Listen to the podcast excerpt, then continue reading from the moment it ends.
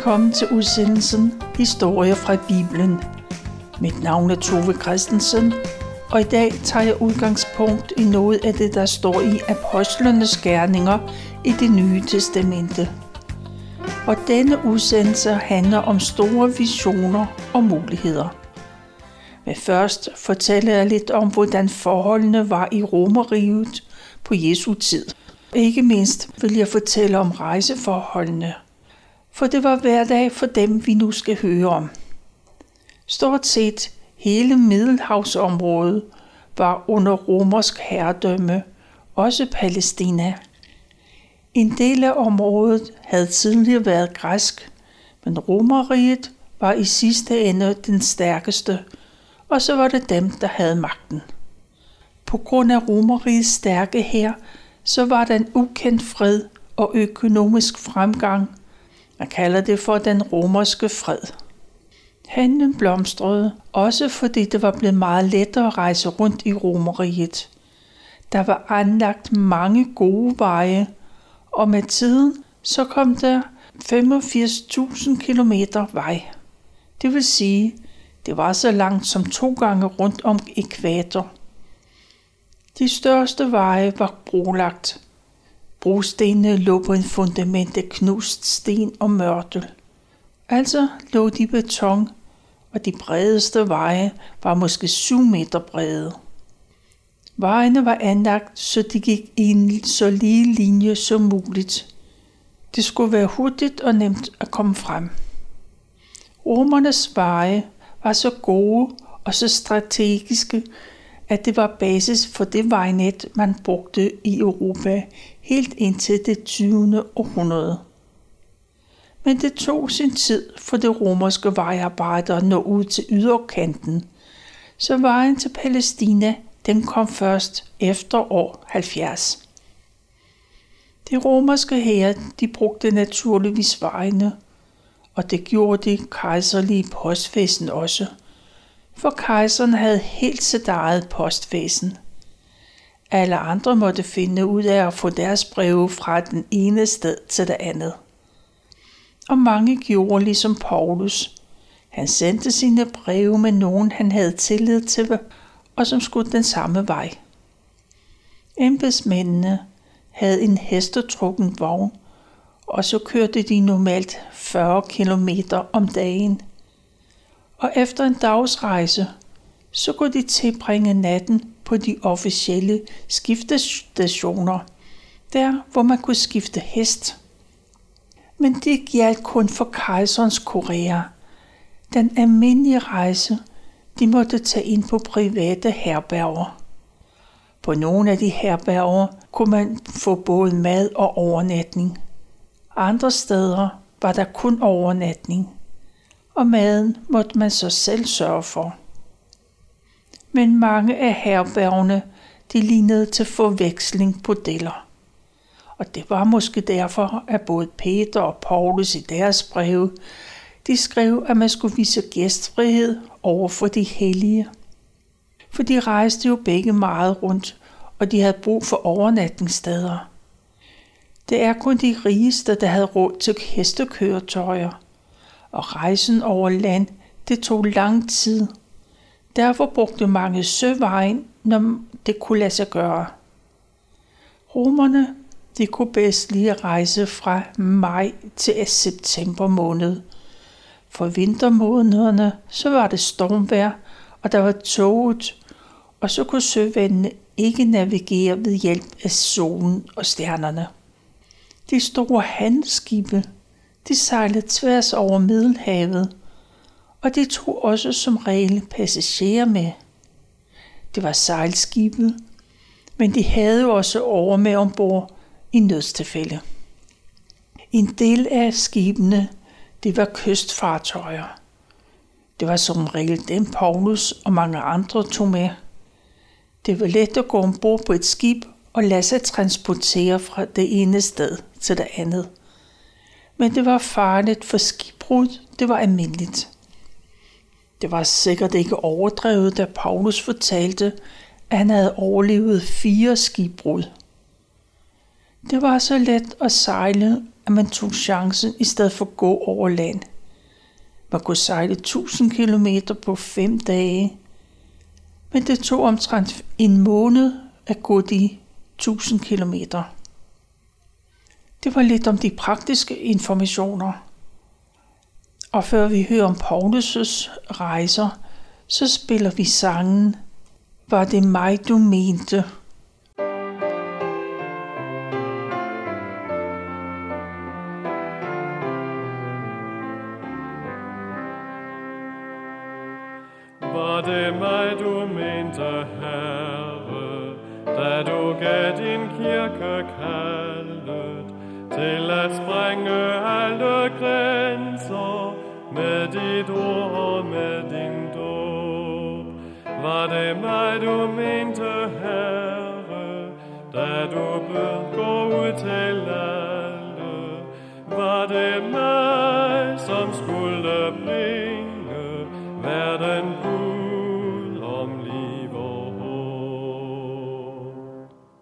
Var det mig, som skulle knæle, fuld af tak ved alterbordet, for den kamp, du måtte kæmpe, og den sejr, som du vandt.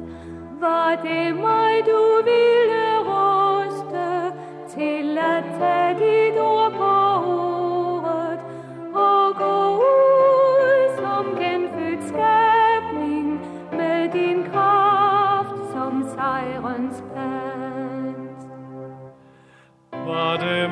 som skulle lytte til min nabo og min næste? Var det mig, som skulle række dem en skål med livets vand? Var det mig, som skulle vinde om det største og det bedste, du i kærlighed har til? Hvert et folk og hvert et land. Var det mig, du mente, Herre, må du give tjener gløden, så jeg går til dem, som venter på din handling og dit ord. Lad af mig, som du har mættet, dele dine ord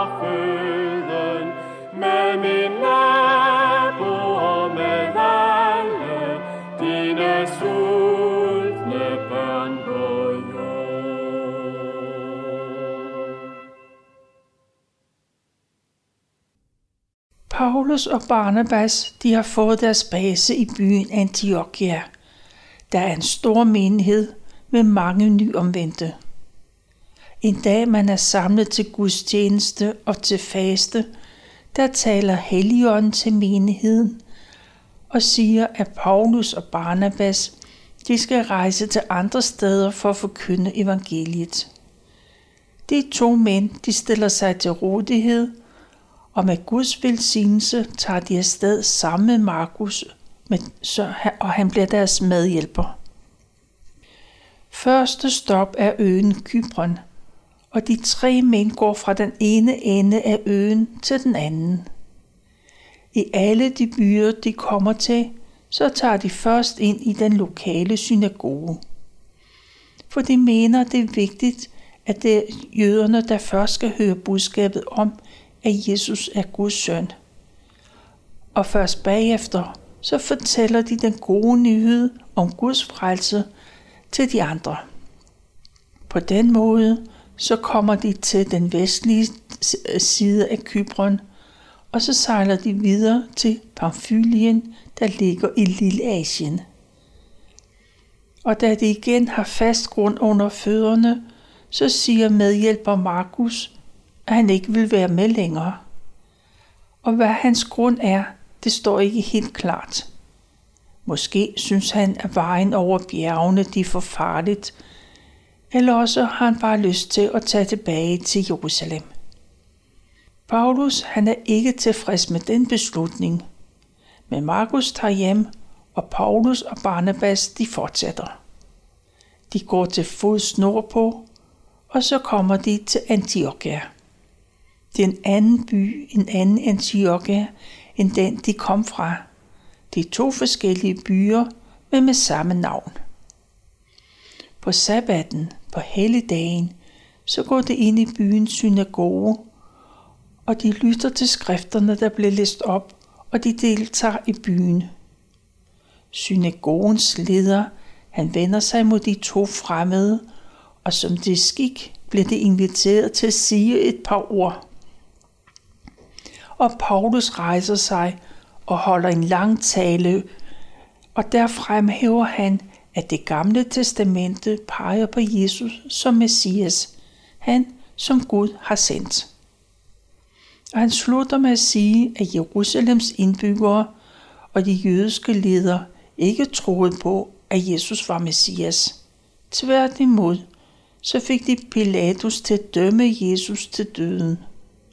Men Gud oprejste ham fra de døde. Og Paulus ser på sine tilhørere, og han siger, at de skal tro på det budskab, som Gud har givet dem igennem profeterne. Husk på, hvad der står i det gamle testamente, og tro det.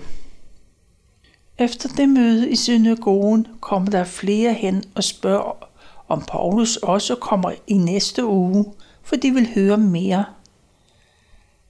Og de kommer til tro på Jesus, og mange opsøger Paulus og Barnabas for at få talt med dem. Ugen efter er næsten alle jøder i hele byen stuet sammen i synagogen. Alle vil høre Paulus, der forkynder det gode budskab. De jødiske ledere, de ser de mange mennesker og undres. Så mange klarer der ikke at komme på en almindelig sabbat. Og lederne, de bliver jaloux, og de begynder at spotte Paulus og modsige af det, han har sagt. Hverken Paulus eller Barnabas lader sig kue. De forsvarer sig og siger, at de er nødt til at bringe budskabet fra Gud til jer, der er jøder. Men når I afviser det budskab, og ikke regner jer selv for at være værdige til at få del i det evige liv, ja, så vil det nu begynde at tale til dem, der ikke er jøder. Og da grækerne hører det, så bliver de jublende glade og lovpriser Gud. De er glade, fordi budskabet om Guds rige også er for dem og deres familier og alle andre. Og det møde i synagogen er begyndelsen til, at Guds ord bliver kendt på den egen. Og de jødiske ledere, de er stadigvæk ikke glade for den udvikling, og det lykkedes for dem at piske en stemning op imod Paulus og Barnabas. Til sidst bliver det så alvorligt, at man jager dem ud af byen. Paulus og Barnabas forlader byen, men dem, der kommer til tro, de er fyldt af glæde og med helligånden. De to apostle, de ryster støvet af deres fødder, og så går de videre. Og så kommer de til byen Lystra, og så den by holder Paulus en tale. Og en af tilhørende, din mand, der er lam, han har aldrig kunne gå. Den mand lytter særlig intens til det, Paulus siger. Paulus ser på manden og siger, at han skal rejse sig op. Og straks rejser manden sig og går på sine ben. Og alle dem, der har stået og set og lyttet til Paulus, de begynder at råbe op – men de taler et sprog, som hverken Paulus eller Barnabas forstår. Det, de siger, er, at guderne er kommet til dem. De er overbevist om, at der er guden Sås og Hermes, der er kommet i menneskeskikkelse. Og præsterne i Sås templet, de er ude af sig selv af glæde. Og de kommer med tyre, med, der har blomsterkranse om halsen. På det offentlige plads ved byporten, der stemler folk sammen. Alle vil være med, når tyren blev offret til ære for Paulus og Barnabas. Men hverken Paulus eller Barnabas de forstår noget som helst af, hvad der foregår. De har aldrig været ude for noget, der ligner det. Men på et tidspunkt, så går det op for dem, hvad det er, der er ved at ske. og de bliver dybt rystede. Og Paulus river flænger i hans tøj. Paulus han springer frem midt i mængden og råber, lad være med det. Vi er jo ikke guder, men ganske almindelige mennesker. Og der står Paulus midt i den forventningsfulde folkemængde, og han taler indtrængende til folk. Han siger, at de skal holde op med at tæppe afguder. I stedet for skal de tro på den levende Gud i himlen. Og Paulus fortsætter med at sige, at indtil nu har Gud ikke talt til jer, der ikke er jøder. Men alligevel så har de jo oplevet Guds godhed. Den sol, som Gud har skabt, den skinner på alle, og regnen falder, så jordens afgrøder kan spire og gro. Og alle kan glæde sig over, at de kan spises og blive mætte. Den tale hjælper ikke ret meget. Folk er stadigvæk ud af sig selv. De er overrasket over, at en lam mand kan gå. Og det under har gjort et stort indtryk på folk. Og Paulus har stort besvær med at overbevise folk om, at de ikke er guder. Paulus og Barnabas de bliver i byen, og de fortsætter med at fortælle om Jesus. På et tidspunkt kommer der nogle jøder til byen, og de besøger synagogen.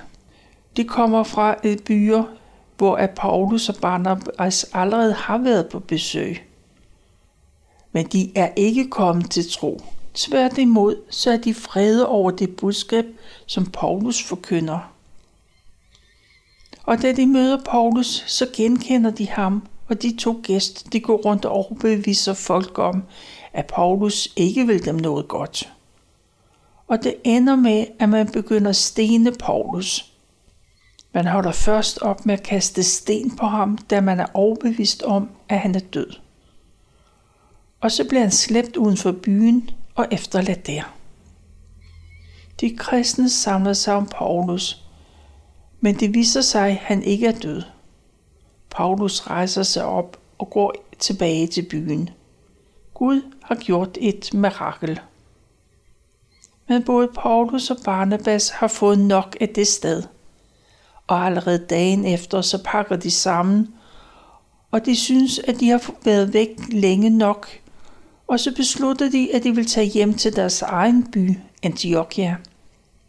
På tilbagevejen, der besøger de de byer, som de allerede har været i en gang. Det er et par dage hvert sted. Alle steder sørger de for, at der bliver valgt en åndelig leder. I bønderfaste er Paulus og Barnabas med til at bede om, at de rigtige må få den opgave. Før de forlader byen, så opmuntrer Paulus de kristne. De må ikke tabe modet, selvom de bliver forfulgt. Og det tager sin tid, men endelig er Paulus og Barnabas tilbage i Antiochia, og menigheden bliver sammenkaldt der.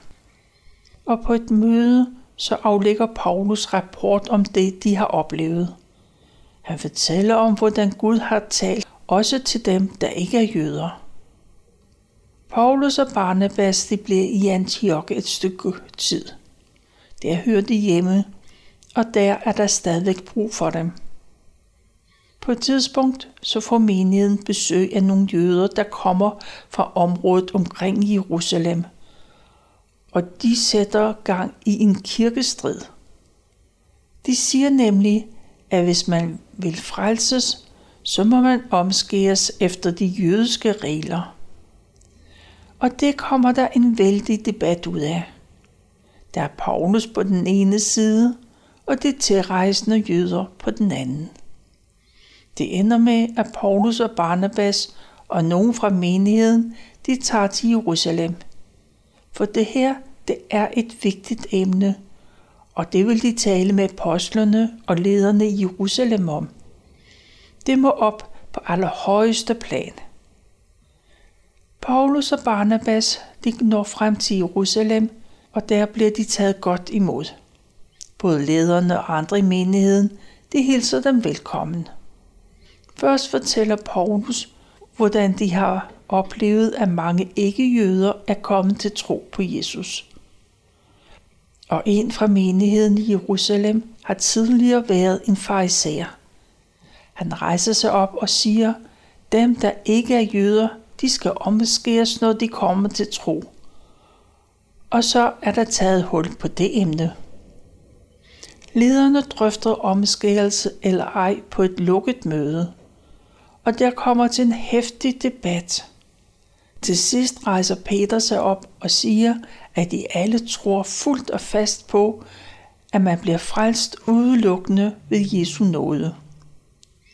Det er Paulus, der er betroet at forkynde evangeliet for hedninger, og det er ham Gud har vist, at det ikke er nødvendigt, at ikke jøder skal omskæres. Og det bliver konklusionen, og sagen afgjort. Og man beslutter at sende nogle repræsentanter fra til Antiochia sammen med Paulus og Barnabas. De mænd, der blev udvalgt til at tage med, det er Judas og Silas og de får et brev med til de ikke-jødiske troende, der bor i Antiochia, i Syrien og i Kilikien. I brevet står der, at man beklager den uenighed, der har været. Men Helligånden og lederne har besluttet, at det ikke skal lægge større byrder på dem, end det er strengt nødvendigt. De skal ikke omskæres, men de skal holde fire regler – de må ikke spise kød, som er offret til afguder, og fra kød af kvalte dyr og blod må de heller ikke spise. Desuden så skal de holde sig fra al seksuel synd. De fire grundregler skal overholdes, og det er sådan, at apostlene ser på den sag. I Antiochia er der glæde over brevet, og de er glade for de opmuntrende ord, der står. Judas og Silas fra Jerusalem, de er profeter, og de opmuntrer og styrker menigheden. Og de bliver i byen et stykke tid. Både Barnabas og Paulus de får lyst til at vende tilbage til menigheden i Lille Asien. De vil igen opmuntre og vejlede de nye menigheder.